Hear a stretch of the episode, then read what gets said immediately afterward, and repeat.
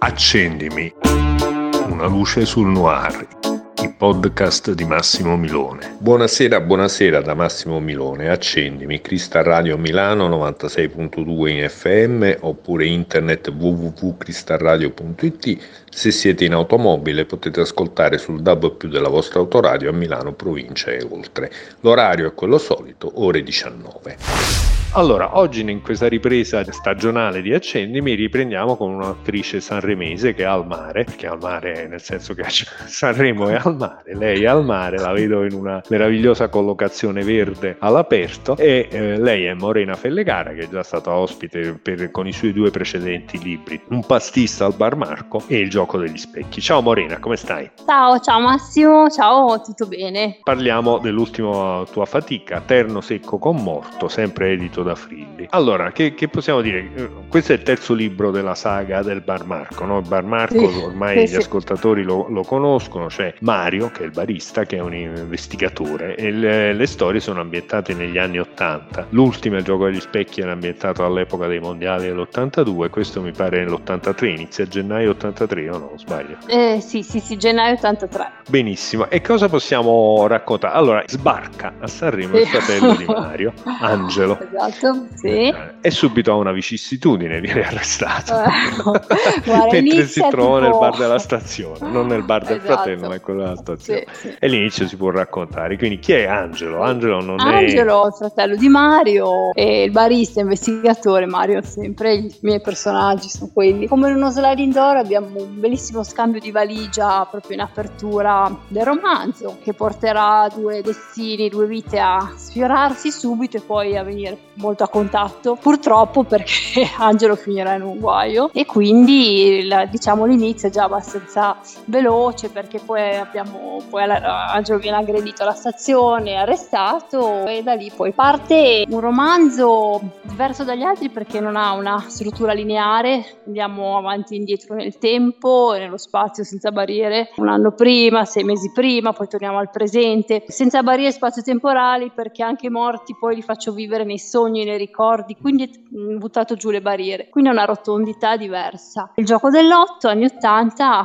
ludopatia, ludopatia con quello che comporta, e però è una ludopatia descritta in maniera romantica, in quanto l'otto in quegli anni lì c'era la lentezza, c'era aspettare il sabato, c'erano certo. i riti. Il lotto per, per chi diciamo è più giovane non se lo ricorda era l'unico gioco permesso, diciamo, no? Come per il lotto e l'enalotto, però il lotto era proprio il tradizionale gioco, quello che si giocava sulla ruota delle, delle varie città, eh, addirittura Napoli e Roma avevano il secondo estratto, eh, o forse anche Bari, non mi ricordo il secondo estratto, si giocavano i numeri, si giocava durante la settimana, il sabato, il sabato era il giorno dell'estrazione, c'era, c'era l'estrazione, attesa giornata del sabato. Si giocava, con, c'era il bambino che c'era la foto di questo bussolotto dove ruotavano le palline, fine faceva questa mano di innocente che tirava sui numeri. Mm. Era l'unico gioco in realtà, non sì. c'erano tutte queste cose, ci sono gratte e vinci, estrazioni sì, ogni 5 oppure, minuti. esatto, cose. il gioco compulsivo di oggi che porta ancora di più verso questa malattia, ludopatia ancora poco conosciuta ma molto frequente. Si parla di un problema purtroppo diffuso. C'erano famiglie che venivano rovinate dal gioco dell'otto perché capofamiglia o comunque qualcuno si, si giocava tutto, si impegnava.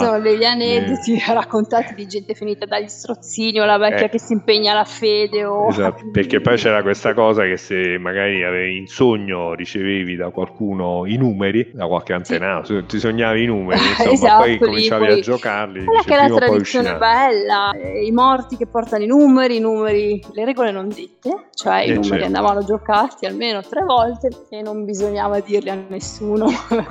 e poi tutta questa ritualità anche un po' magica, anche un un po' scaramantica. Tra parentesi, io mi ricordo, vabbè, a parte che c'è una scena bellissima nel film Così parlo bella vista in cui le due signorine mm. vanno a giocarsi i numeri all'otto e passano una buona mezz'oretta con quello del banco lotto perché è un sogno, uno si ricorda una cosa, uno si ricorda un'altra, eccetera, eccetera. Ma personalmente io ho avuto questa esperienza, una volta ho fatto un sogno molto strano, avevo chiesto a mia sorella, così, a mia sorella ha detto, vabbè, chiedo al cameriere di questo ristorante. e poi ha cominciato a farle un sacco di domande, dice, ma la, io ho sognato una cena cucina, quindi una tovaglia, un tavolo, ho cominciato a dire ma il tavolo com'era, apparecchiato, non apparecchiato, la tovaglia com'era, rossa, bianca, E cioè, alla certo, fine perché è diventato un interrogatorio di polizia. la differenza, assolutamente.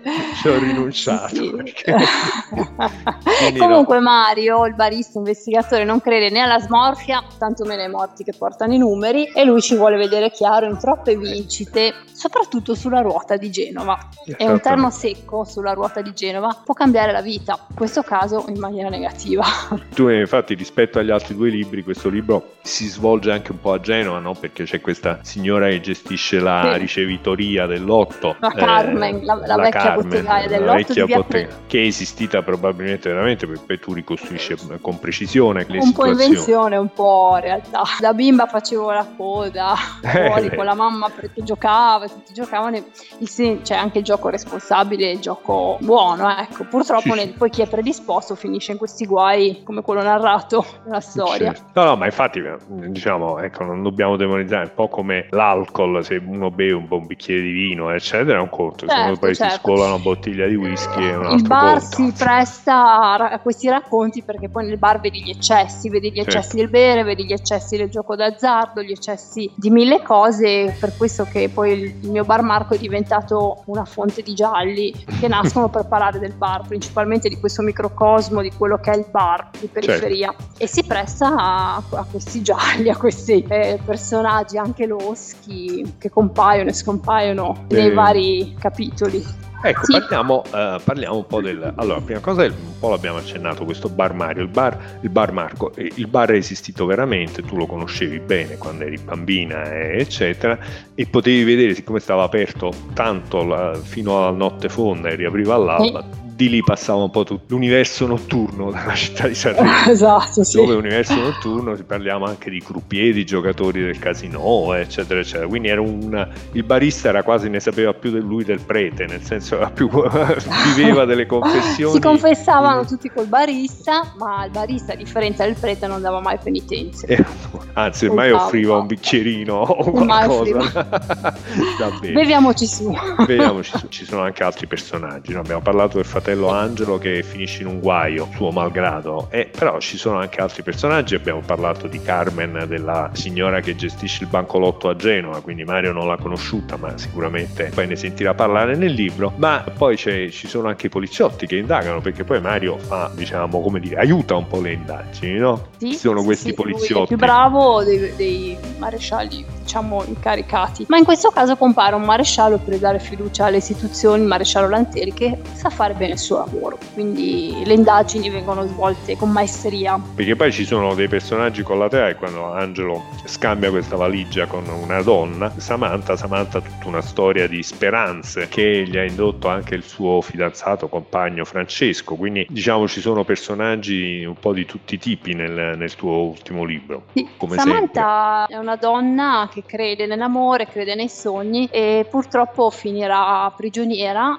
e prigioniera di un amore malato, di, di bugie e sarà poi la verità a renderla libera. È una verità che poi sarà trovata con l'ausilio di Mario da Lantieri. Allora, il bar abbiamo detto è esistito veramente negli anni 80, è andato avanti, mi pare me l'avevi detto fino al 2000 o giù di Sì, lì sì, come è stato aperto per attività. più di 40 anni, Per una- di 40. un bar molto frequentato di Sanremo che però rappresenta i bar di tutte le periferie di quel periodo storico in particolare perché al giorno d'oggi diciamo c'è più questi bar forse li trovi più nei paesi, questi bar proprio di conduzione familiare con i clienti che sono amici, che si conoscono, è un po' riferimento dove si snodano le varie, Le varie situazioni storie. di vita, uno va al bar a parlare, ci passa le giornate, è Poi un ritrovo, un microcosmo il bar. Poi all'epoca non esistevano i cellulari, quindi se qualcuno voleva trovare qualcun altro chiamava il bar al, sperando al che bar. fosse- Esatto. E Mario, il barista, ma come tutti Punto i baristi del mondo, sapeva anche quando era meglio che non far dire che la persona fosse al bar. Per esempio, se telefonava Esatto. sua moglie, era meglio Per non creare.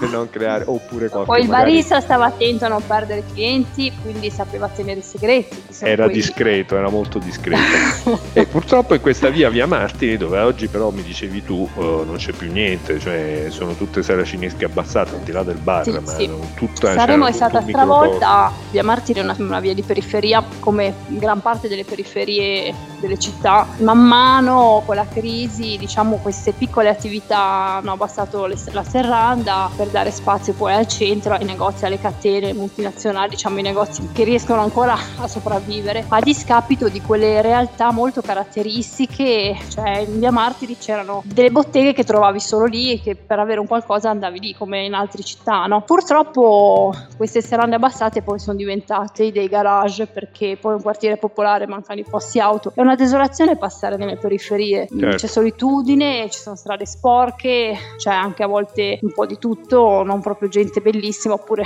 nessuno. Quindi anche ricordare certi periodi fa bene a noi che li abbiamo vissuti e, f- e farli conoscere anche ai nostri giovani che portano anche un po' a riflettere. Sì, infatti tra parentesi c'è un po' questa desertificazione, ormai nel centro c'è tutto, ma poi nelle periferie o ci sono centri commerciali, ma i negozietti cose sono spariti. Senti, ma in questi tre libri, ripeto, questo è il terzo, ripeto, si chiama Terno secco con morto edito da Frilli, scritto da Morena Fellegara. Nei precedenti, Un pastista al bar Marco e Gioco degli specchi. Ecco, come sono cambiati i tuoi personaggi nel corso di questi tre libri che hai scritto, anche se li hai scritti in periodi abbastanza ravvicinati l'uno all'altro? Insomma. Ma eh, personaggi io do sempre una possibilità ai personaggi, nel senso che allora il primo intanto il tema di fondo era il tema delle maschere che cadono di fronte al barista e dei ruoli non sempre ricoperti dalle persone all'altezza. Avevamo questo giornalista non tanto sveglio e questo maresciallo Farfuglia altrettanto. Nel secondo libro il giornalista si è riscattato perché ho dato, fatto vedere il lato più positivo. E lo stesso in questo terzo libro, anche i marescialli a volte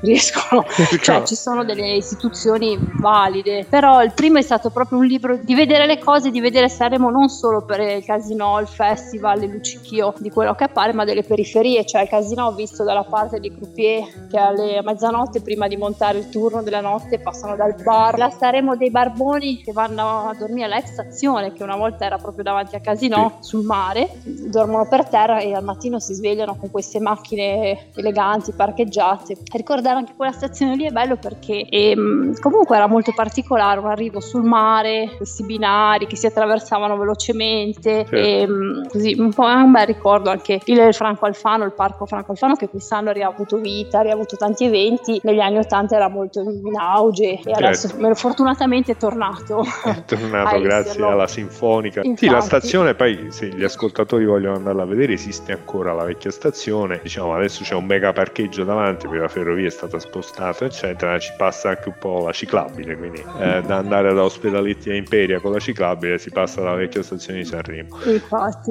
Esattamente. Quindi si può ammirare questa come quella di Ospedaletti, come tanti punti che erano sconosciuti col passaggio della ferrovia. Adesso è bella la Sanremo di certo. oggi, so, per altri aspetti molto valorizzata. Ecco. E diciamo che il bar della stazione è ancora aperto, non so è se era quella che è ancora aperta, dove avviene la prima scena del tuo libro. Va benissimo. Non c'è Morena. più il flipper eh, come una volta, però. Era ancora aperto. Va benissimo Morena, io ti ringrazio moltissimo di questa tua disponibilità, ti faccio tutti gli in bocca al lupo per il tuo libro che ripeto si chiama Terno secco con morto, eh, edito da Frilli, scritto da Morena Fellegara. Ti ringrazio di avermi grazie, dato questa Massimo. opportunità di aprire la nuova stagione con te, è stato un piacere. Grazie, grazie a tutti gli ascoltatori e oh. buona serata. Grazie Ciao. anche a te. Accendimi una luce sul noir, il podcast di Massimo Milone.